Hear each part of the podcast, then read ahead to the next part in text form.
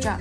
Okay, this is the first that we've read of these. This is called an Alice in Bible Land storybook, the story of the Good Samaritan. These are written by Alice Joyce Davidson, designed by Victoria Marshall. These are cold. They are cold blueberries, and this is called The Story of the Good Samaritan. Copyright 1989. And who's the publisher, girls? Let me see. Oh, Grolier Enterprises Incorporated. Okay. A little girl named Alice had a neighbor named Miss Brothers, who was always very busy doing what she could do for others. Alice liked to visit, for it felt so peaceful there, sitting on the big wide porch, rocking in a chair. She took her Bible storybook while visiting one day and chose to read of Jesus and a man who came his way. How can I get to heaven? was a question from the man. Jesus answered with the story of the Good Samaritan. As Alice read her story, the airmail bird stopped by. He brought this note to Alice, then flew off in the sky. Reading is the magic key to take you where you want to be. cross? Jesus was on the cross, right? Oh, somebody. What's what else was? Yeah, two other bad men were on the cross beside him. Remember? Mm-hmm. Yeah. Her book became a magic screen. The screen grew wide and tall, and Alice walked on through the screen to Bible land inside. Okay, quiet, honey. It's her story. Alice was sent back in time for pretend, right, girls? And much to her surprise, the story she was reading came to life before her eyes. Between the city of Jerusalem and far off Jericho, there was a lonely, dangerous road where travelers feared to go. A man was walking down this road, nobody was around, when suddenly a band of thieves crept up without a sound. They moved so very quickly, there was nothing he could do.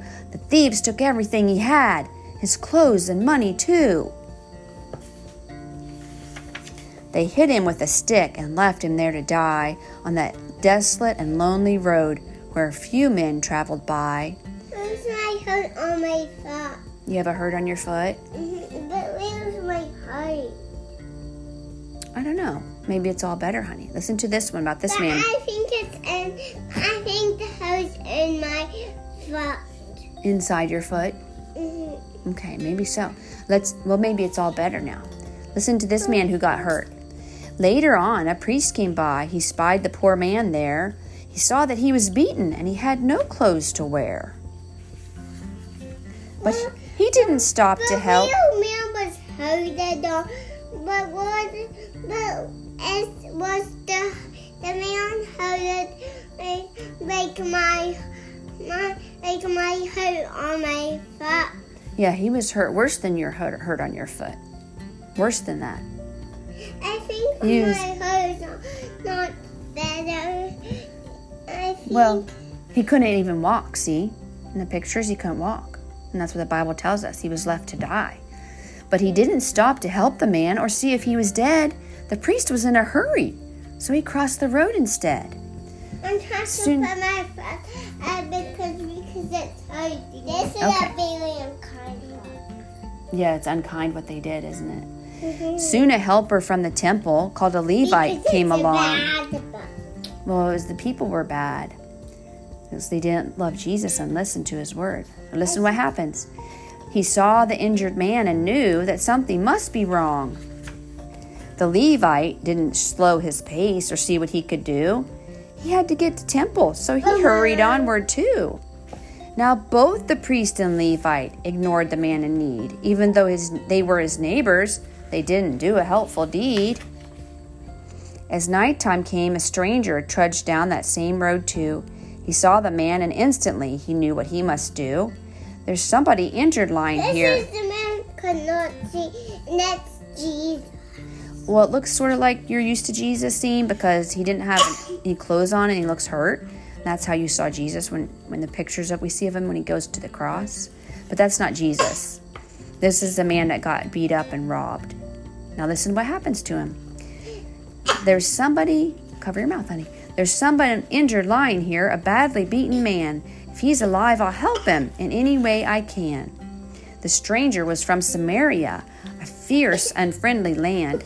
Yet the Samaritan stopped on the road to offer a helping hand. The Samaritan asked softly if there was something he could do. He put ointment on each wound he saw, and then snow white bandages too. He helped him on his donkey. Bandages. Right here, you want to see the bandages?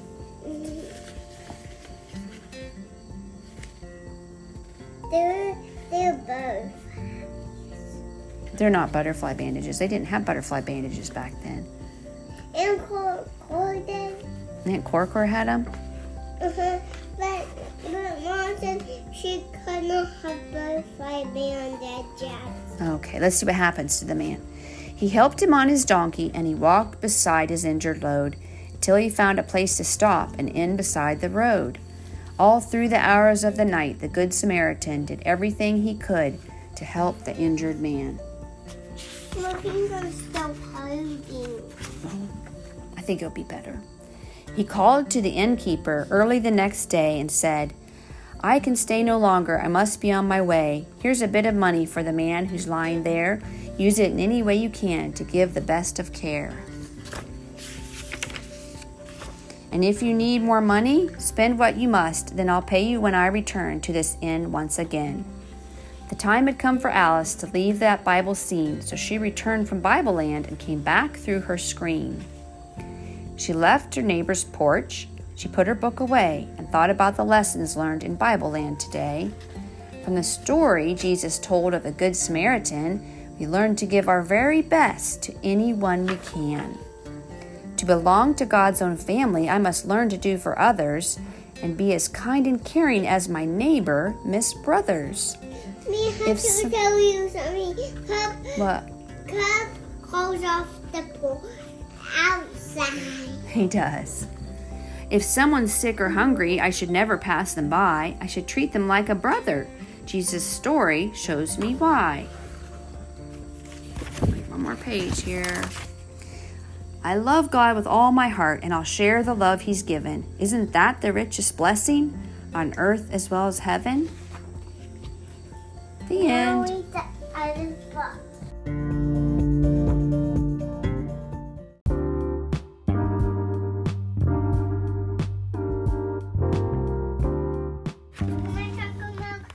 Okay, so this is the second story of an Alice in Bible Land storybook, and this one's called The Story of Easter. You gotta be quiet, sweetie. Two, Easter, yeah. I like this book. Okay, When this is written- Please. It And this is has- written by It has black letters. yes, but quiet, girls. And This is written by Alice Joyce Davidson, illustrated by Victoria Marshall. An Alice in Bible Land storybook, The Story of Easter. Oh, look, this one was Uncle Quinn's. We might not be able to give you this one. We might have to give this one to Adelaide. Okay? But we'll give you a different one. This one is published by Grolier Enterprises Incorporated, Book Club Edition. Written, published in 1988, a long time ago. A little girl named Alice was so happy it was spring. She loved to see the flowers and to hear the robins sing. Alice sat down in her garden underneath some budding trees. Her favorite Bible storybook was propped up on her knees. She chose to read of Easter, which was just five days away.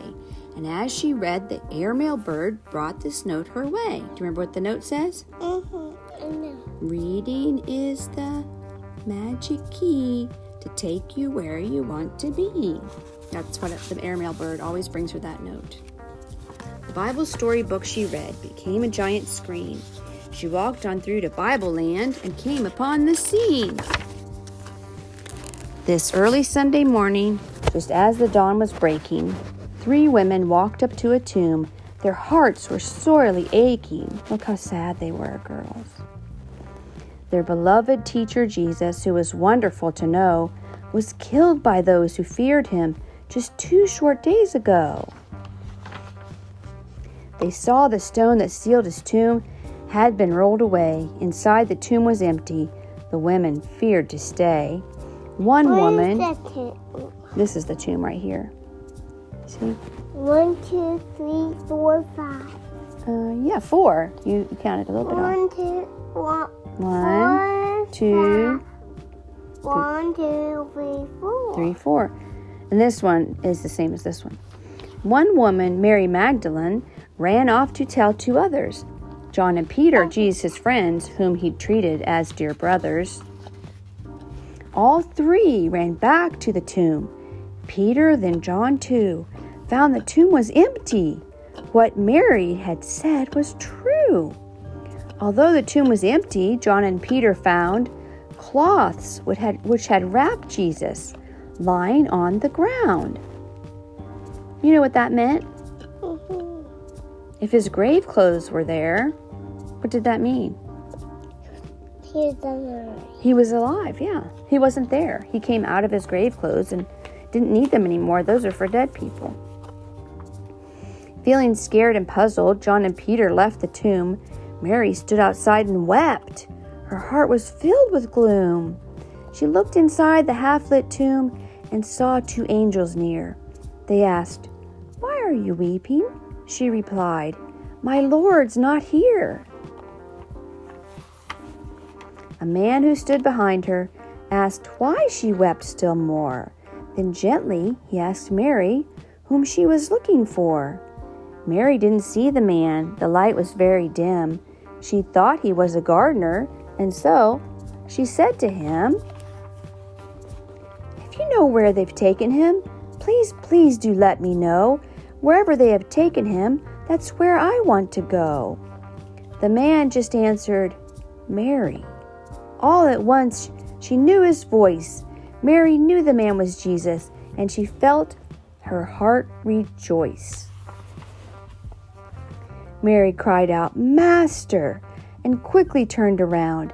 Lovingly, she kissed his feet and she, as she knelt upon the ground. Jesus, Jesus said to Mary that she would, should go and tell, Uncle Heath. yeah, that's Uncle Heath, his loving friends and followers that he was alive and well. But Uncle? Uncle Luke's with Pop Pops. They'll be back soon. I'm going to my God, my Father, who is your God and Father too. Where's Uncle Luke and and his? But but I want to get my uh, my chocolate milk. Okay, drink your chocolate milk. And even though I'll be with him, I'll always be with you. You okay, honey? Yeah. Mary ran and told his friends that Jesus was not dead, but they were much too doubtful to believe anything she said. His followers were frightened, and so that very night they secretly met inside a room and locked the door real tight. They feared the foes of Jesus and they felt she they had to hide. Then suddenly one noticed Jesus standing by his side. But they had locked the door, remember? Mm-hmm. How'd he get in there? He's Jesus, he's God. He can just come in through the wall if he wants to, huh? Is Jesus. No, this one's Jesus. This one's supposed to be Jesus, but we don't really know what he looked like. But they think this is what Jesus looked like. Yeah. His friends thought He Jesus. Yeah, I think so too. you think so? I think it's not. His friends thought Jesus was a ghost. He sensed their frightened mood. And then to prove he was alive, Jesus asked for food. When they saw Jesus eating, they rejoiced, for then they knew that he truly was risen. What Mary had said was true. Let me see here. Uh oh. I'm on this book. It's not done yet. Jesus said that soon he'd send the Holy Spirit to them to help them share the happy news that Jesus lives again. He said they all should preach his teachings every day and they should baptize everyone who follows in his way. The time had come for Alice to leave that Bible scene. She came back home by walking through the very her very special screen. She took her book inside and thought, there are so many reasons why Easter's such a holy time, the happiest of seasons. Oopsie. When Easter morning Jesus rose, on Easter morning Jesus rose, he was no longer dead, and everything had happened in just the way he'd said. His church was born on Easter when he told his friends to share the good news of his teachings with people everywhere. Is that the end? Let's see.